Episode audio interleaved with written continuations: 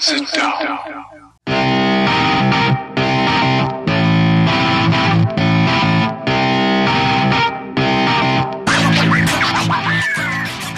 Witam wszystkich i każdego z osobna. Ja jestem Robert Kochan, a to jest Kochana NBA, najbardziej nieobiektywny podcast o najlepszej koszykarskiej lidze świata. To już 88 odcinek, a razem ze mną jak zwykle jest tutaj Wiaro. Siema Wiaro, co tam u Ciebie słychać w ten piąteczek? Siema Robert, cześć wszystkim. No, bardzo dla mnie przyjemny piąteczek. Gorący mamy dzień, mocno, pełny emocji, y, no ale tak po prawdzie to pełny emocji to jest przede wszystkim mm, dla zawodników Golden State Warriors, no bo wczoraj ostatni mecz y, finałowy się rozegrał, no i mamy nowych mistrzów. No w Krakowie rzeczywiście cieplutko jak w San Francisco. Brakuje tylko takiej bryzy e, z nad oceanu, która by troszkę orzeźwiła tak? to, to, to powietrze wokół nas. Natomiast, no właśnie, tak jak wspomniałeś, Warriors wygrywają swój siódmy tytuł i stają się trzecią organizacją w historii, jeżeli chodzi o ich liczbę. Tak? Stają się trzecią najbardziej e, utytułowaną organizacją e, w NBA. Znamy wreszcie rozstrzygnięcie tego sezonu. Warriors e, zdobywają czwarty swój tytuł w przeciągu ostatnich siedmiu lat i jak już wspomniałem, siódmy w ogóle. No i potwierdzają ten swój dynastyczny status. No i właśnie, niech żyje nowy król. No słuchaj, no ciężko, ciężko mówić inaczej. No, wprawdzie e, ja do fanów e, Golden State Warriors nie należę. Mm, nie, jakoś wręcz przeciwnie, to jest e, z racji na, na historię też między Golden State a Denver Nuggets no, no ja nie mam jakiejś, nie, nie jest to mój ukochany zespół w lidze absolutnie. Natomiast wiesz, no jak ktoś już tyle lat ogląda NBA jak ja czy ty, to te sympatie schodzą na, na drugi plan. Nie? O, owszem, jasne, kibicujemy z całego serca naszym drużynom, chcielibyśmy, żeby się meldowały w finałach, wygrywały i tak dalej, i tak dalej. Natomiast potrafimy już, myślę, docenić yy, nawet, nawet drużyny, których nie lubimy, nawet drużyny, za którymi nie przepadamy. Jeżeli ktoś pokazuje fajną koszykówkę, jeżeli ktoś pokazuje wielkość, jeżeli ktoś pokazuje, mm, no, no, no właśnie, że jest mistrzem, no to ciężko, ciężko się, ciężko się w jakiś tam sposób tym nie zachwycać, w jakiś tam sposób się tym nie rozkoszować, mm, no, no, no i nie szanować tego. To jest chyba taka największa drużyna, to Golden State moich czasów, jaką pamiętam, jak, jak, tak, tak, że mogę powiedzieć śmiało, że moich czasów, tak? Mm, owszem, mieliśmy, mieliśmy Lakersów, y, no bo, no bo Chicago to, to, ja byłem dzieckiem, można powiedzieć, ja tam miałem 13 lat, jak, jak y, Michael świrował z Chicago, więc pamiętam to raczej takimi wspomnieniami jeszcze młodzieńczymi, dziecięcymi, Natomiast później nie mieliśmy, no może jeszcze San Antonio, ale nie mieliśmy takiego behemota jak, jak to Golden State, nie mieliśmy takiej drużyny, jeszcze szczególnie z Kevinem Durantem, która no byłaby tak napakowana, tak naszpikowana talentem po prostu po sufit, takich super teamów e, nie było, no i tak, takich dynastii też nie było. I jak fajnie też, e, fajna jest historia całego tego Golden State, właśnie tego przyjścia Duranta, tego, że, że odszedł od nich, tego, że wygrywali z nim, tego, że wygrywali bez niego. Mm, no, no ciężko, ciężko naprawdę tej drużyny nie docenić. Dwóch najlepszych shooterów wszechczasów, moim zdaniem lekko przereklamowany y, Draymond Green, który ja go bardzo cenię, ale, ale to jaką on ma opinię o sobie i to, to jak się wypowiadają nieraz na, na jego temat niektórzy analitycy, to no nie wiem, no ja nie uważam, że on jest aż, aż takim fantastycznym y, zawodnikiem, jednym z najlepszych zawodników wszechczasów i jednym z najlepszych obrońców, samozwańczym najlepszym obrońcą wszechczasów, tak. Ale mimo wszystko, to jest fajna drużyna, fajnie poskładana, fajne te historie ma, e, fajnie się, fajnie się gdzieś e, ogląda ich, ich ścieżkę.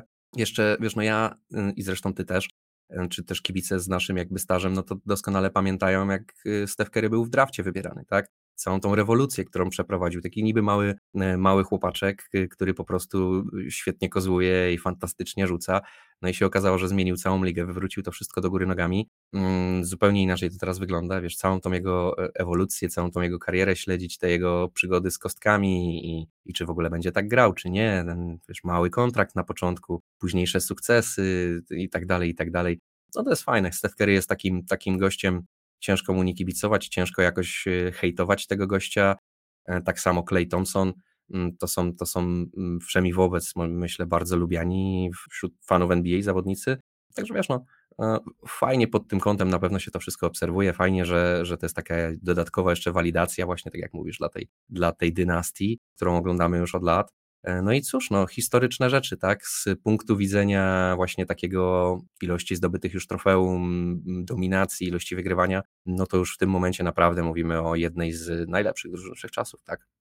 No, tak mi się wydaje. To jest właśnie jedna z tych jakby historycznych dynastii w tym momencie, tak? Jakby liczba zdobytych tytułów o tym jak najbardziej świadczy. Wydaje mi się że też, że to jest taka chyba najlepsza drużyna ostatniej dekady. Ja bym nie powiedział, że to jest najlepsza drużyna, jaką miałem przyjemność, nie wiem, oglądać podczas mojego życia, bo ja pamiętam jeszcze, jestem na tyle stary, żeby pamiętać jeszcze czasy Chicago Bulls i, i Michaela Jordana, potem e, przecież e, San Antonio Spurs, którzy też mieli fantastyczną drużynę i razem zdobyli przecież pięć pierścieni, tak? E, byli też Lakersi, tak? Z Szakiem i z Kobim, ok? Tutaj ta drużyna nie przetrwała ze sobą aż, aż tak długo, natomiast ciągle, kiedy się ich oglądało, no miało się wrażenie, że, że ciężko znaleźć kogoś, kto, kto, kto jest w stanie ich pokonać. No właśnie, teraz ostatnio Golden State Warriors, a no przecież jeszcze w międzyczasie miało być Miami, tak? I, i słynne LeBrona nad 2, nad 3, nad 4, nad 5, nad 6, nad 7. Chyba na 7 e, się skończyło, już o 8 LeBron nie wspominał. No tam niestety aż tylu pierścieni nie było, skończyło się tylko i wyłącznie na dwóch. Chyba lekki niedosyt, bo, bo ta drużyna też miała potencjał taki, żeby stać się właśnie jedną z tych e, ponadczasowych e, dynastii, no ale nie spełniła w, w, ostatecznie swojego potencjału. Natomiast Golden State e, Warriors jak najbardziej. Oni potrafili um, zarówno świetnie znaleźć się, kiedy byli na szczycie, ale też odbijać się po porażkach, o czym pewnie e, porozmawiamy jeszcze dzisiaj. Natomiast e, ty wspomniałeś tutaj o tych drużynach, które lubimy, których nie lubimy. Jeżeli chodzi o Golden State Warriors, no to troszkę ciężko ich nie lubić. I to głównie ze sprawą tego, po pierwsze, jak ta drużyna jest budowana, jak ona też E, funkcjonuje, tak, e, jaka, jakie tam jest poświęcenie jakby wielu kwestii, żeby znaleźć się w najlepszej możliwej pozycji do tego, żeby mistrzostwo wygrywać. No i przede wszystkim z uwagi na te twarze, które tam są obecne, tak? Czyli przede wszystkim właśnie ze względu na Stefa i na Kleja, no bo ci goście razem, no to no Splash Brothers, tak? I to w takim najlepszym możliwym wydaniu i to zarówno e, fajnie to wygląda na parkiecie, ta chemia, to porozumienie między nimi, ale również poza parkietem. Ci goście bardzo się lubią, świetnie się e, rozumieją. No i właśnie czuć e, takie braterstwo między nimi. Zresztą Clay po wczorajszym meczu też podszedł właśnie do, do Stefa i gdzieś tam e, właśnie śmiał się, że, że wszystko, co, co robimy, to tak naprawdę rzucamy trójki i wygrywamy mistrzostwa. I, i, i powiedział jeszcze Stefowi, że, że kocha go, więc no ta chemia jest zdecydowanie między nimi. Tutaj tą polaryzującą postacią na pewno jest Draymond, tak jak już rozmawialiśmy w tamtym tygodniu, no z Draymondem jest tak, że fani Golden State Warriors uwielbiają pewnie tego gościa. Przeciwnicy, no to tutaj już e, jest pewnie różnie. Na pewno Draymond jest barwną postacią. Zresztą wczoraj też jak przychodził e, na mecz numer 6, to ubrał się e, cały na czarno, po czym po meczu skomentował to na Twitterze, że, że to dlatego, że wybierał się na pogrzeb. No i rzeczywiście zafundowali Celtom ten pogrzeb a ta drużyna właśnie niezależnie od tego, czy jest lubiana przez ludzi, czy niekoniecznie, to płyną do niej gratulacje jakby z całego świata NBA, tak? Wszyscy gdzieś tam właśnie dzisiaj e, nowym mistrzom gratulują i właśnie spieszą, żeby powiedzieć dobre słowo. Szak zresztą powitał Stefa Kleja i, i Draymonda w tym klubie czterech pierścieni. Zresztą e, nie ma co zapominać o tym, że Andrzej Gadola też do tego klubu jakby dołączył, tak? Bo on też był jakby członkiem tej drużyny i po raz czwarty z Golden State Warriors zdobył mistrzostwo. Na pewno ciekawe jest to, że mimo tego, że jest to siódme mistrzostwo dla Golden State Warriors, to jest ono pierwsze zdobyte e, w San Francisco. Wcześniej nie udało się właśnie w San Francisco żadnego mistrzostwa zdobyć. Warriors gdzieś tam tułali się po innych miastach, tam wygrywali. E, jeżeli chodzi o San Francisco, jest to e, pierwszy tytuł. Natomiast chciałbym naszą rozmowę zacząć od tego, co Twoim zdaniem e, spowodowało, sprawiło, e, że Golden State Warriors sięgnęli po ten tytuł i co według Ciebie tutaj było decydujące?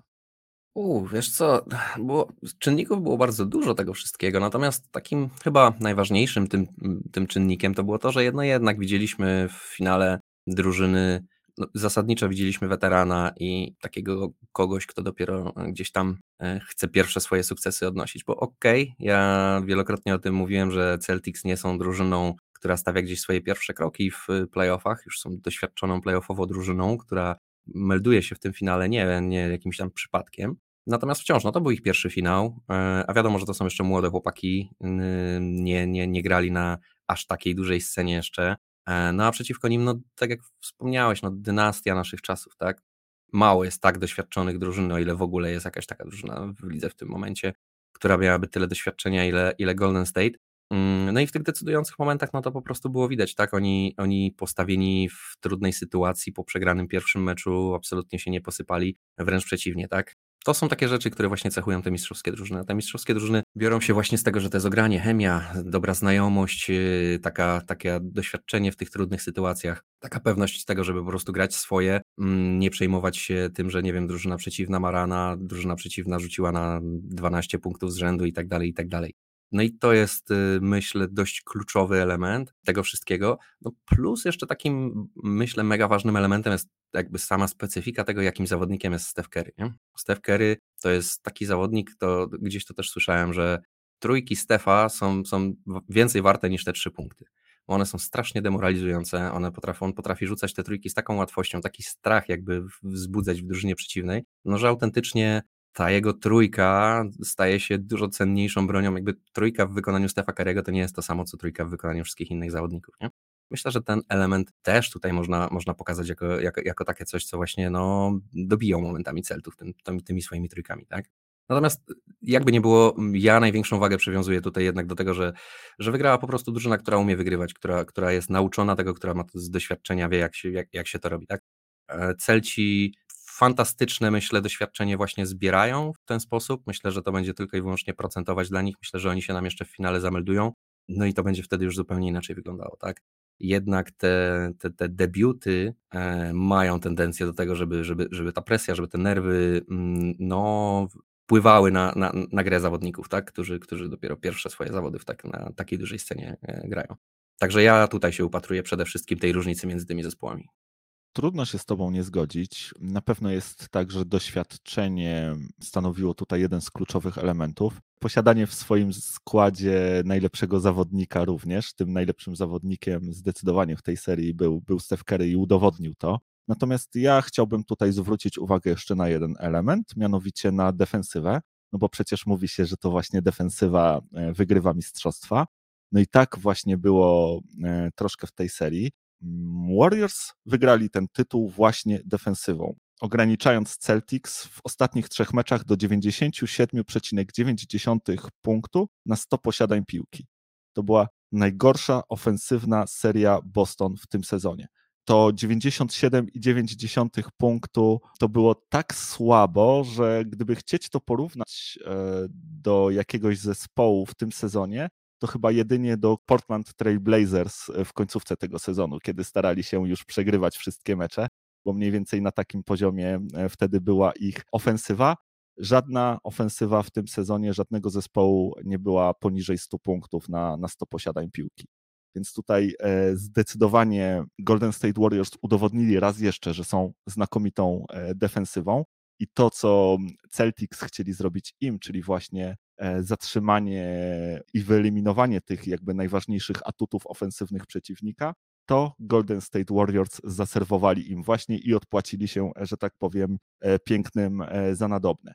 Tę kwestię defensywną podkreślał też sam Steve Kerr, który właśnie powiedział, że ich defensywa, zwłaszcza w tych ostatnich trzech meczach, była spektakularna. I to jest dosłowny cytat ze Steve'a Kerra z konferencji po, po tym właśnie ostatnim meczu. I co najciekawsze, jakby głównym punktem tej defensywy było powstrzymanie e, drużyny Boston Celtics w farbie, tak? Bo o ile gdzieś tam na trójkach Celci jakoś sobie jeszcze radzili, rzucali całkiem nieźle, bodajże na poziomie 40%, jeśli się nie mylę, w całej tej serii rzucali za trzy. O tyle, jeżeli chodzi o farbę, zostali e, powstrzymani do 49,3% to była najgorsza skuteczność, jeżeli chodzi o grę w farbie w całym w ogóle tym e, sezonie. No i to właśnie wynika też z tego, że Golden State Warriors grali naprawdę fajną, zdyscyplinowaną e, defensywę, więc ja na pewno dołożyłbym ten czynnik e, do tych dwóch, o których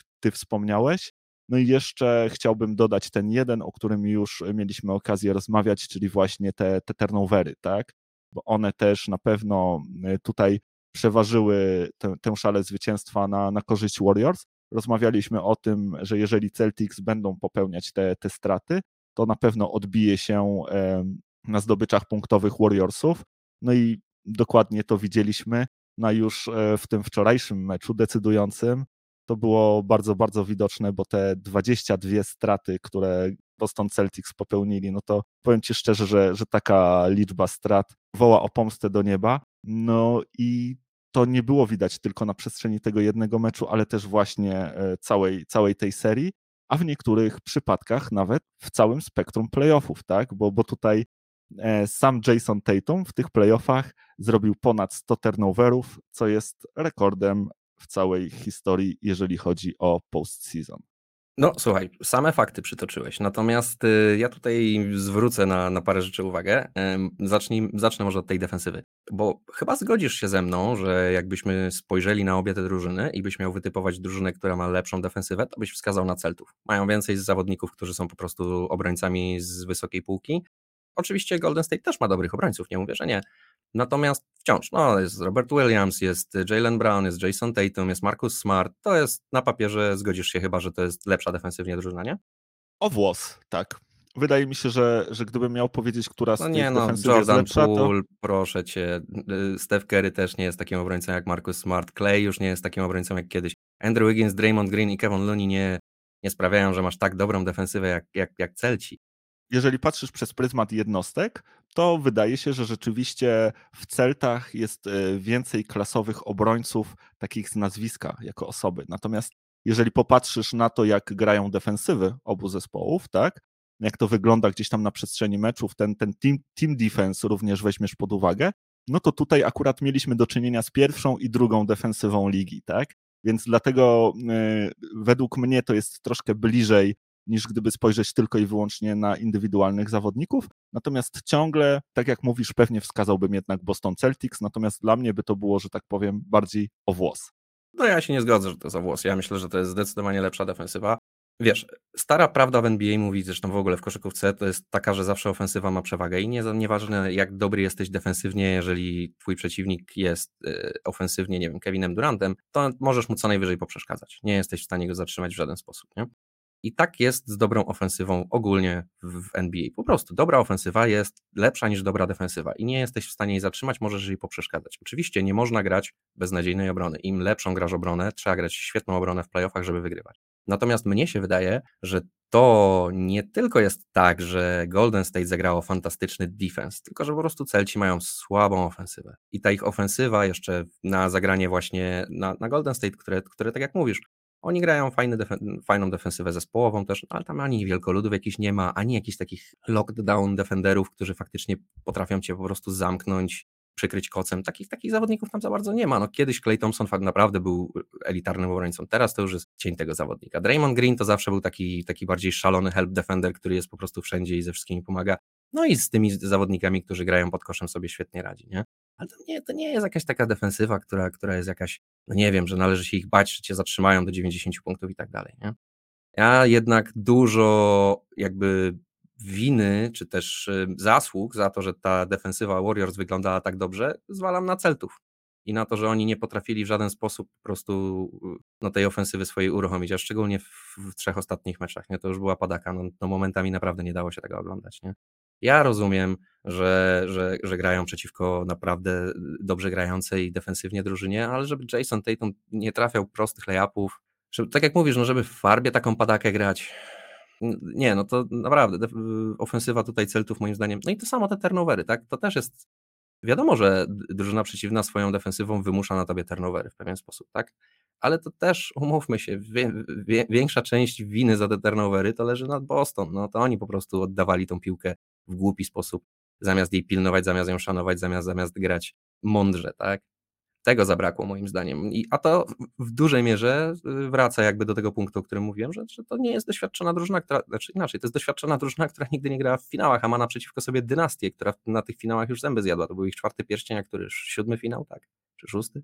W każdym razie y, nagrali się już y, na, na, na, tej scenie, tak? Więc y, ja bym się tutaj bardziej tego wszystkiego upatrywał. Nie, jakby nie chcę też podważać tego faktu, że, że Golden State ma świetną defensywę, ale to nie jest moim zdaniem taka jakaś super elitarna defensywa, która jest, wiesz, jakaś e, historycznie fenomenalna, no bo jednak umówmy się, no zabrakło tutaj po, po stronie Celtów takiej ofensywy, e, która, która, która by to nadrobiła. No sam Jason Tatum jest chyba takim kalibrem zawodnika, który nie powinien nikomu pozwolić sobie na to, że go zatrzyma do 12 czy 13 punktów, nie? Niezależnie od tego, kto go kryje, jaka to jest defensywa i przeciwko komu przychodzi mu grać, no to to jest czegoś więcej oczekujesz od zawodników ofensywnych na tym poziomie gry. Nie? Także ja w ten sposób na to patrzę. Oczywiście, nie, nie, tak jak mówisz, yy, obie drużyny naprawdę bardzo dobre defensywnie. Statystycznie pierwsza, druga yy, najlepsza defensywa mm, ligi. No i plus te turnovery, no to tutaj nie ma się absolutnie z czym kłócić. No, Jason Tatum rekord NBA, jeżeli chodzi o ilość turnoverów w playoffach. No to proszę cię, no z czymś takim, no to wiadomo, że będzie bardzo ciężko wygrać, nie? no Jason Tatum zawiódł po całości. Jeżeli w ogóle chodzi o tę ofensywę Celtics, no to to jest coś, czego my się obawialiśmy jeszcze przed tymi playoffami, tak? Kiedy właśnie zastanawialiśmy się, czy Celtics w tym sezonie są na serio i ostatecznie obaj stwierdziliśmy, że chyba jednak nie, strogo się pomyliliśmy, no ale, e, no ale właśnie naszym argumentem było to, że baliśmy się mocno o tę ofensywę, że ona nie będzie w stanie e, dawać w każdym meczu e, odpowiedniej jakości, która wystarczy na to, żeby wygrywać mecze w playoffach.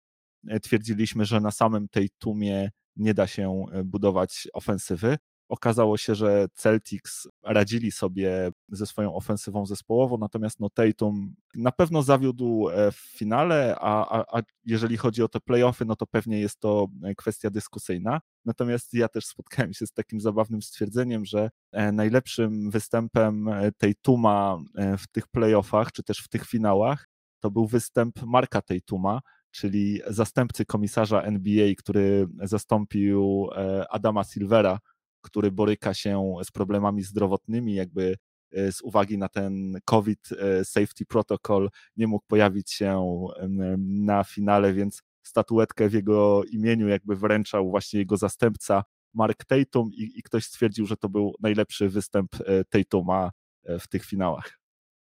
No, powiem ci, że dość trafnie jakby nie było. A Jason Tatum zawiódł. To nie tego się y, chyba wszyscy spodziewaliśmy. Ja na pewno. Ja mam wysokie oczekiwania co do zawodników y, jego pokroju, jego kalibru. Um, to jest jakby nie było lider drużyny, która zameldowała się w finałach NBA i umówmy się, ma na tyle talentu, żeby, żeby, żeby naprawdę dobrze grać w ofensywie. No, nie wiem, ja to zrzucam na nerwy i, i, i, i tremę i po prostu presję, bo nie mam innego wytłumaczenia dla, dla tego, co zrobił Jason Tatum. Myślę, że to będzie dla niego bardzo, to powinna być dla niego bardzo dobra lekcja. Jeżeli to nie, nie wyciągnie odpowiednich wniosków z tego, no to, to może być tak, że, że Tatum nam się gdzieś tam w ogóle skończy w pewien sposób, tak? A przynajmniej w takim z Tatum jako superstar. Ale ja myślę, że on ma na tyle w głowie, żeby, żeby jednak to sobie poukładać, żeby zrozumieć, że on musi być bardziej agresywny w, w takich meczach, brać ten ciężar y, gry na siebie, nie tylko jeżeli chodzi o zdobywanie punktów, ale generalnie być liderem tej drużyny, tak? Być, być tym środkiem ciężkości w ofensywie, tak? Żeby na nim się, się gdzieś tam te mm, defensywy przeciwnika skupiały, żeby wiedziały, że, że y, no nie można mu odpuścić nawet na chwilę, bo jest mega groźny, tak?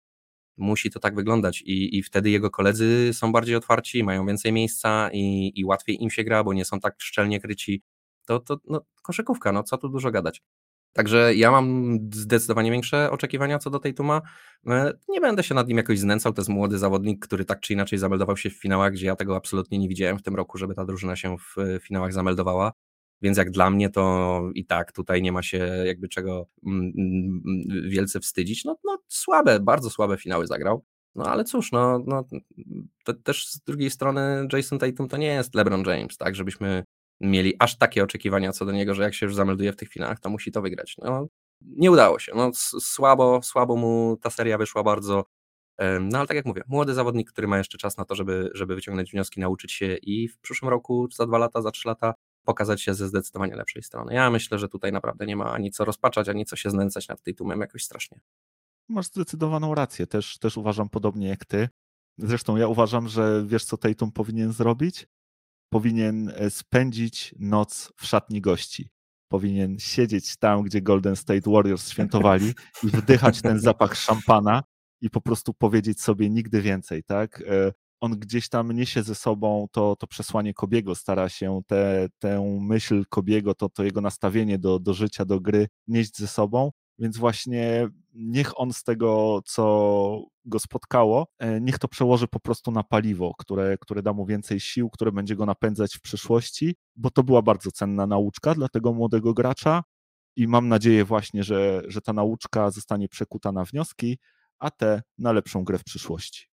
No, powiem Ci, że świetny pomysł. Myślę, że trochę za późno już, żeby, żeby, żeby tej Tumowi ten, ten pomysł sprzedać, ale no, jeżeli sam na niego wpadł i faktycznie spędził noc w szatni gości, to e, no, to, to może być faktycznie takie, takie wspomnienie, które będzie go motywowało do końca jego kariery. Mm, no słuchaj, ja wielce trzymam kciuki za tego zawodnika, mnie się bardzo podoba jego granie, ja lubię tego typu zawodników, yy, którzy grają po, raz, że po obu stronach parkietu, a dwa, że on jest taki bardzo bardzo ładną ma grę, tak? Taką, taką estetycznie e, przyjemną, jest naprawdę zawodnikiem takim bardzo smooth, jak się to mówi, tak? E, to nie widać jakiegoś takiego, żeby coś na siłę było w jego, w jego wykonaniu, wszystko jest takie, takie bez wysiłku mu przychodzi ta koszykówka. No i takie Kobe style, tak? Takie właśnie e, materuchy.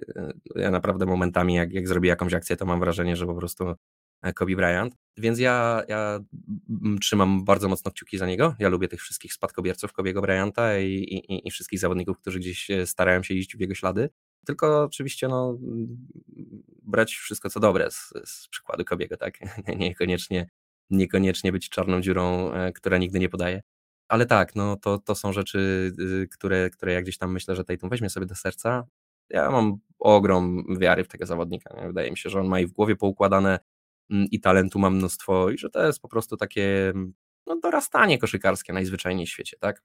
Tak mi się też wydaje. Ale dobra, słuchaj, przejdźmy teraz do tego e, najważniejszego bohatera e, wczorajszego wieczoru, czyli do Stefa Kerego, który dokłada do swojej kolekcji trofeów statuetkę Finals MVP, której mu do tej pory brakowało. No i w ten sposób troszkę konstytuuje swoją pozycję wśród najlepszych zawodników wszechczasów w tym finale, który się właśnie wczoraj zakończył, e, Steph został wybrany jednogłośnie na Finals MVP, zdobył wszystkie, e, wszystkie głosy, jakie się e, dało zdobyć. Zresztą bardzo zasłużenie, bo, no bo ta seria finałowa w jego wykonaniu bardzo, bardzo dobra, może z wyjątkiem jednego meczu. Jeżeli chodzi o punkty, no to robił ich średnio 31,2, więc ponad 31 punktów na mecz ta seria wyglądała mniej więcej tak, że od meczu pierwszego do szóstego to było kolejno 34, 29, 31, 43, 16 i 34 punkty, czyli tutaj właśnie tylko ten jeden wynik e, zdaje się nie pasować, to, to 16 punktów, kiedy e, Steph był po raz pierwszy w ogóle w całej swojej historii, jeżeli chodzi o playoffy, 0 z 9 za 3, nie trafił żadnej trójki, przerwał tym samym serię bodajże ponad 230 meczów, w których trafiał e, właśnie za każdym razem trójeczkę. No i oprócz tych 31 punktów na mecz e, udało mu się zakończyć tę serię na poziomie 42% za 3 i 48% z pola. Więc zarówno fantastyczne zdobycze punktowe, jak i e, to wszystko e, bardzo efektywne, na wysokich e, skutecznościach grane. No i Steph jakby po raz kolejny udowodnił, że, że należy do tych najlepszych z najlepszych i że może być jednym tchem wymieniany właśnie wśród tych najlepszych zawodników w historii. E, zresztą właśnie ta, ta statuetka Finals MVP też gdzieś tam to potwierdza, bo takich graczy, którzy zdobyli cztery tytuły i dodatkowo mają na swoim koncie statuetkę Finals MVP, oprócz e, Stefa Kerego jest tylko pięciu. To jest Karim Abdul-Jabbar, Tim Duncan, LeBron James, Magic Johnson i Michael Jordan, więc towarzystwo bardzo zacne. Steph dołącza do tego towarzystwa i wydaje mi się, bardzo, bardzo do niego pasuje, tak? To, to nie jest gość, który jest tutaj przez przypadek. Każdy z tych graczy w jakiś sposób e, zrewolucjonizował e, ligę i, i ze Stefem jest e, bardzo podobnie. Więc jak najbardziej dołącza właśnie do, czy też jeszcze bardziej utwierdza swoją pozycję wśród tych najlepszych, z najlepszych zawodników w historii. Natomiast sam Steph raczej tym Finals MVP przynajmniej w tym pierwszym momencie jakoś się nie przejmował. On gdzieś tam właśnie zapytany na konferencji prasowej o ten, e, o ten tytuł właśnie Finals MVP, który zdobył, odpowiedział dziennikarzowi, słuchaj, zapomnij o tym, właśnie zdobyliśmy mistrza, to jest tak naprawdę ważne i to się liczy, tak, o tym pogadajmy, więc to też e, pokazuje, jak właśnie Steph w swojej krwi ma to wygrywanie, jak ono jest dla niego istotne i te indywidualne osiągnięcia dla niego wydają się schodzić na drugi plan. Wydaje mi się, że one też są ważne, że gdzieś tam e, Stefowi spadł kamień z serca, e, kiedy tę serię udało mu się wygrać i kiedy wiedział, że, że będzie tym Finals MVP. Zresztą to też e, pokazują emocje, jakie Stefowi towarzyszyły w końcówce tego meczu, tak? Bo tam na kilka sekund przed zakończeniem spotkania, kiedy już jakby wszystko było wiadome, Stef usiadł na parkiecie i najzwyczajniej w świecie z emocji się rozpłakał, tak?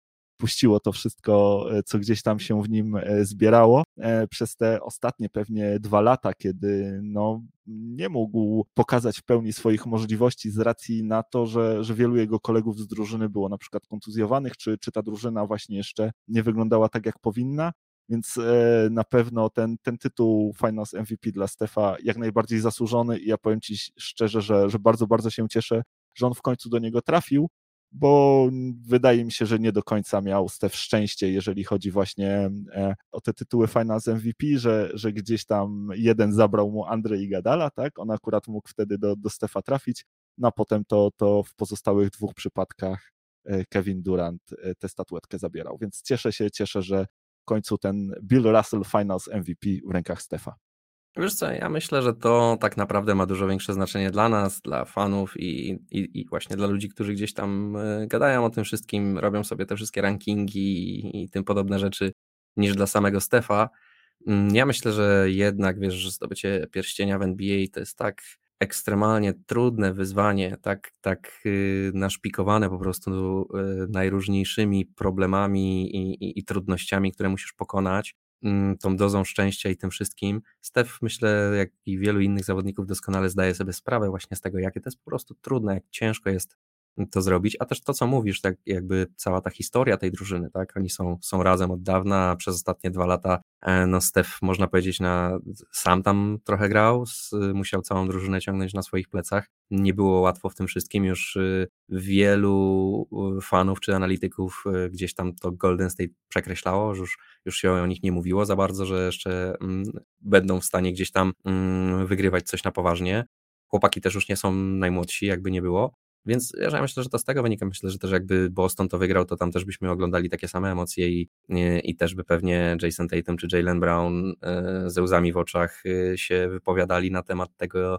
no jak, jak ogromnie trudnym, trudnemu wyzwaniu właśnie sprostali, poświęcając bardzo dużo jeden dla drugiego wszystkie te drużyny gdzieś, gdzieś, gdzieś idą tym samym tropem, chcą tego samego, wszyscy, wszyscy gdzieś tam poświęcają bardzo dużo do, do, dla tego wygrywania, tylko jedna drużyna wygrywa, mm, więc to jest, y, to, jest ogrom emocji, ja to doskonale rozumiem, ja myślę, że tutaj Steph jakby nie wygrał tego Finals MVP, to też byśmy te, mm, oglądali go we łzach. E, ja, ja akurat uważam, że to jego gadanie jest w dużej mierze szczere, że on właśnie tak patrzy na to wszystko, nie? że dla niego to ta droga, którą przeszedł z tym zespołem po to, żeby sięgnąć po tego mistrza jest dużo ważniejsza niż te, niż te wszystkie właśnie Finals MVP i poszli tam, nie wiem, e, Western Conference Finals MVP i tak dalej, i tak dalej, nie? że to są takie fajne, owszem, okej, okay, tak jak mówisz, e, że, że trochę na drugim planie to jest, nie? że fajnie mieć taką gablotę, gdzie masz e, mnóstwo takich osiągnięć indywidualnych, gdzie masz właśnie tam różne, kurcze, trofea za wygrywanie konkursu trójek i inne tego typu rzeczy, ale myślę, że najważniejsze dla Stefa to jest jednak to, że, że właśnie z tymi chłopakami, ze, ze, ze, ze swoją jakby drużyną doszedł znowu do finałów i, i wygrali to wszystko i znowu są mistrzami, nie?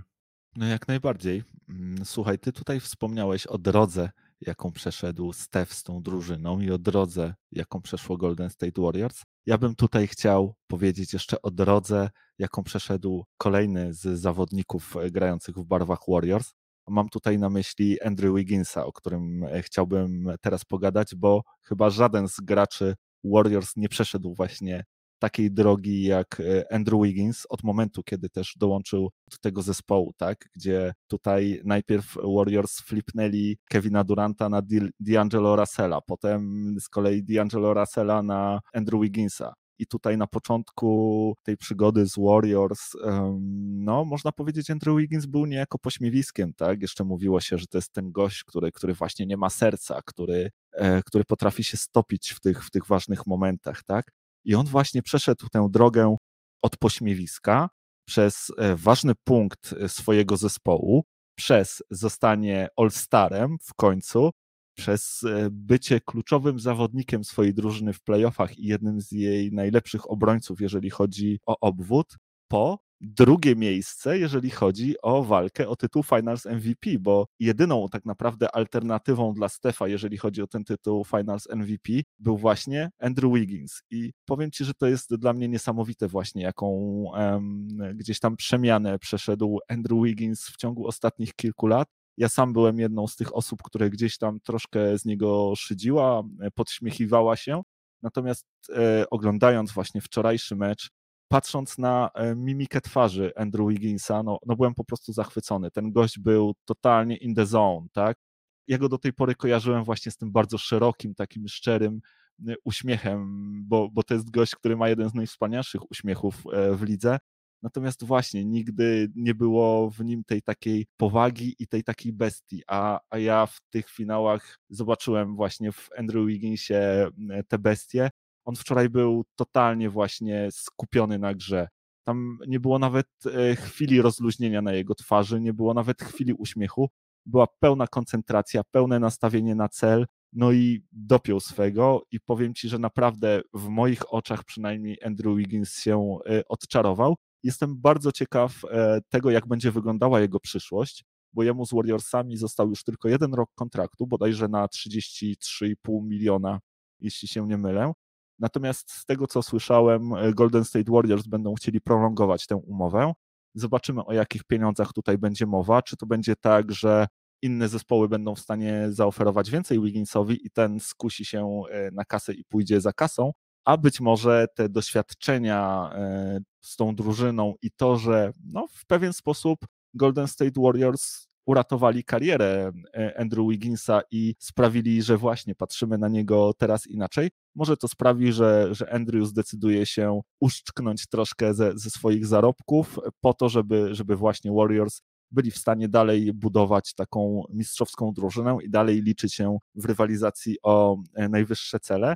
E, na pewno nie do końca myśli tak Jordan Poole, który na swoich social mediach zamieścił właśnie taką relację, gdzie, gdzie właśnie razem e, z Andrew Wigginsem już po meczu uśmiechali się do kamery i Poole właśnie mówił we about to get that back, e, więc Jordan Poole liczy właśnie, że, że to mistrzostwo przełoży się w jego przypadku na, na ogromne zarobki w przyszłości.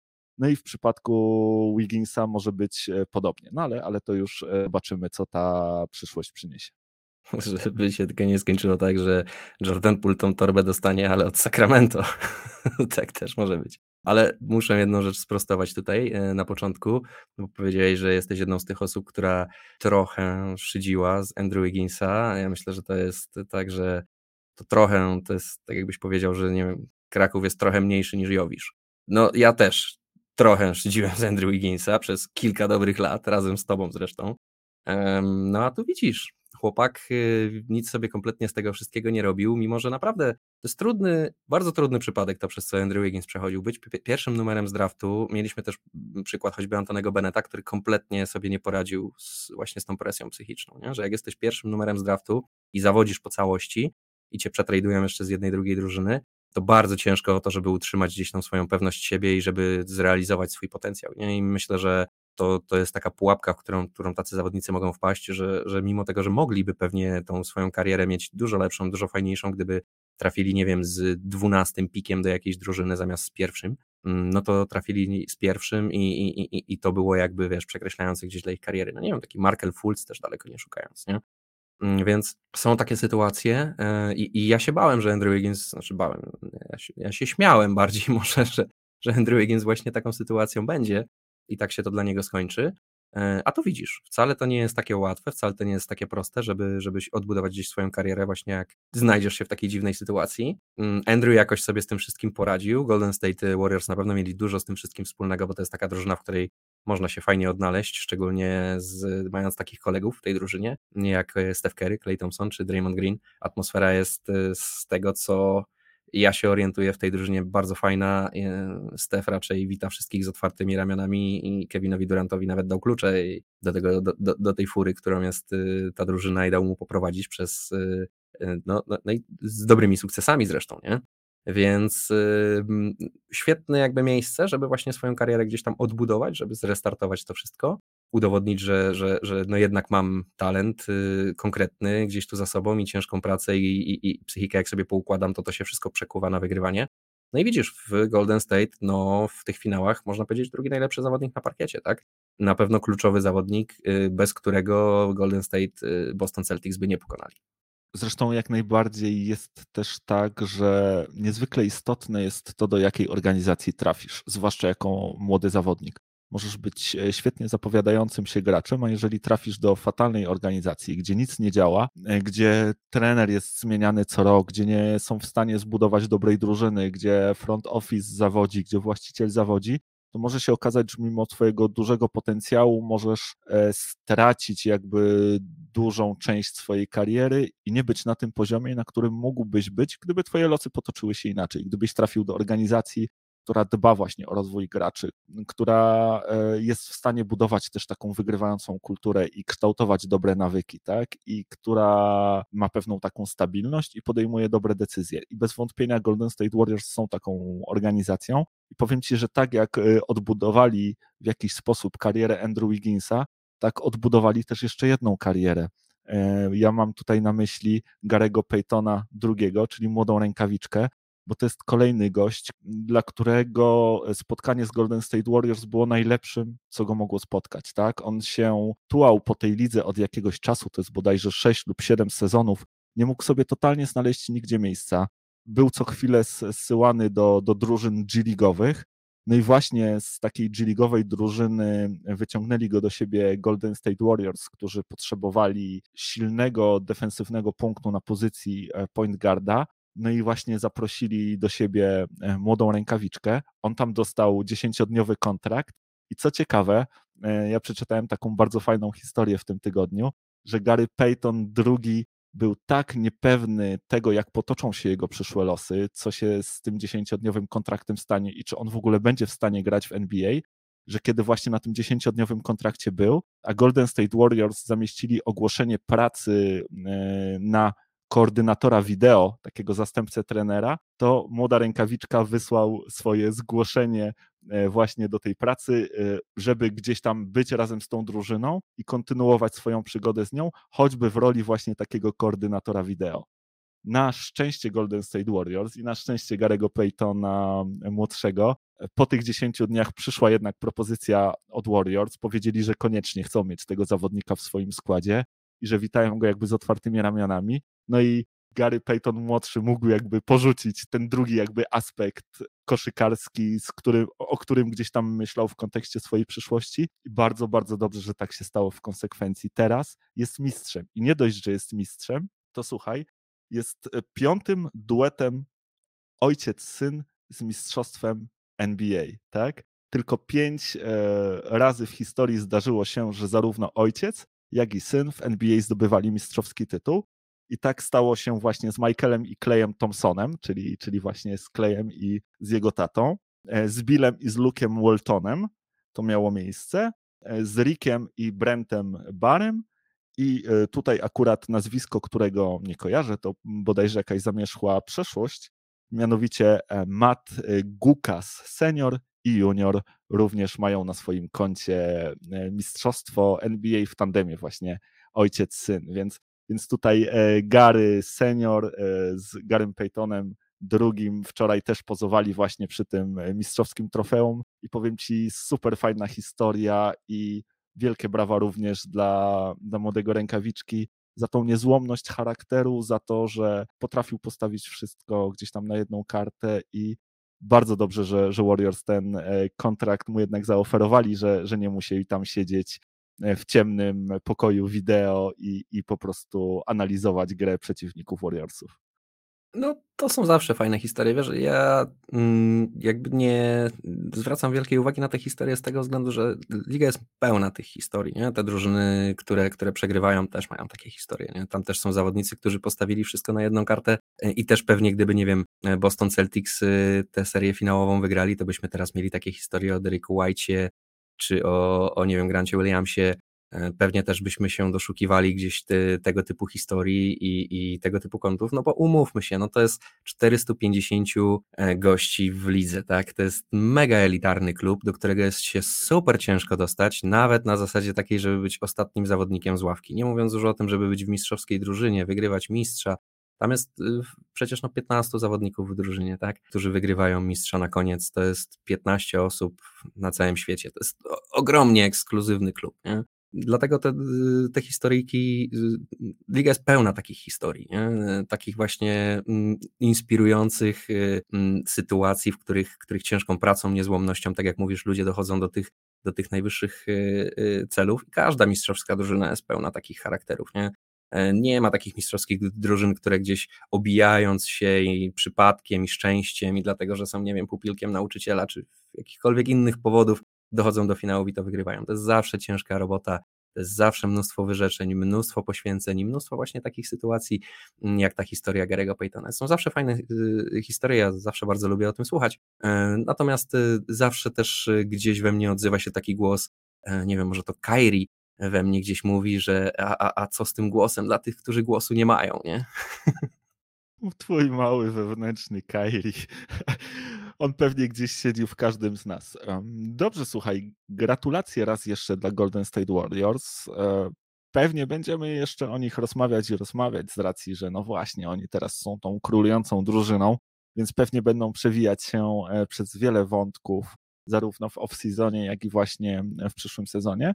Więc e, ja chciałbym tutaj jeszcze na koniec tylko wspomnieć o jednej rzeczy, która się wydarzyła w przeciągu ostatniego tygodnia, a mianowicie o tradzie, z którym mieliśmy do czynienia, bo e, Dallas udało się wzmocnić swój zespół, e, dołożyć wartościowy, przynajmniej moim zdaniem, PiS do, do tej układanki z luką w samym centrum. Mianowicie w ramach wymiany z Houston Rockets Dallas Mavericks pozyskali Christiana Wooda, w zamian oddając 26 pik z tegorocznego draftu Bobana Marianowicza, Treya Berka, Markisa Chrisa i Sterlinga Browna, czyli tak naprawdę bardzo, bardzo niewiele, jeżeli e, można powiedzieć, że, że coś. Chyba z tego wszystkiego ten draftowy pik e, najbardziej wartościowy, no ale właśnie, jestem ciekaw, tak szybciutko w dwóch słowach, co ty myślisz o tej wymianie. Wiesz co, to jest, y, tak jak rozmawialiśmy wcześniej już o tym, to moim zdaniem przyzwoita, fajna y, wymiana, która na pewno gdzieś tam podnosi jakość y, zespołu, zespołu Dallas, ale to bardziej na zasadzie takiej konsolidacji jakby asetów, nie? W sensie to, to ja wymienię moje dwa śrubokręty, młotek i nożyczki na twoje grabie, nie? Trochę na tej zasadzie to y, ten, ten, ten trade postrzegam. Nie wydaje mi się, żeby Christian Wood był jakimś y, elementem, który zmienia całkowicie teraz moje postrzeganie na, na, na temat Dallas. O, jaki behemoth, teraz to już będą, będą szurać aż do finałów. No nie jest to ten kaliber zawodnika. Natomiast wiesz, zamiast czterech zawodników tak naprawdę bezużyteczny, czy też trzech zawodników bezużytecznych i pika, który, który może się na coś przydać, a może nie. Masz przynajmniej solidnego zawodnika, który wiesz, że teraz już wnosi jakąś wartość do twojej drużyny. Jak przyjdzie grać w playoffach, to nie będzie siedział na ławie, tylko będzie na boisku i będzie pożyteczny dla, dla, dla całej drużyny. Natomiast to jest jeszcze, to jest, jak się to mówiło u nas w jeszcze jest daleka droga do tego, żeby, żeby y, w Dallas była taka drużyna, której naprawdę będzie się trzeba bać i która będzie mogła śmiało myśleć o tym, żeby jednak e, z luką mistrzostwa wygrywać. To jeszcze, jeszcze moim zdaniem brakuje. No też tak uważam, że, że jeszcze brakuje. Na pewno jest tak, e, że Christian Wood nie jest jakimś game changerem w tej lidze, natomiast jest bardzo, bardzo wartościowym wzmocnieniem e, dla Dallas i to zwłaszcza na pozycji, gdzie Dallas wydaje się najbardziej tego wzmocnienia potrzebowali. No i najfajniejsze jest to, że w zasadzie nie oddałeś e, nic wartościowego w zamian. Wzmocniłeś drużynę, niekoniecznie rezygnując gdzieś tam ze swoich przewag w innych aspektach.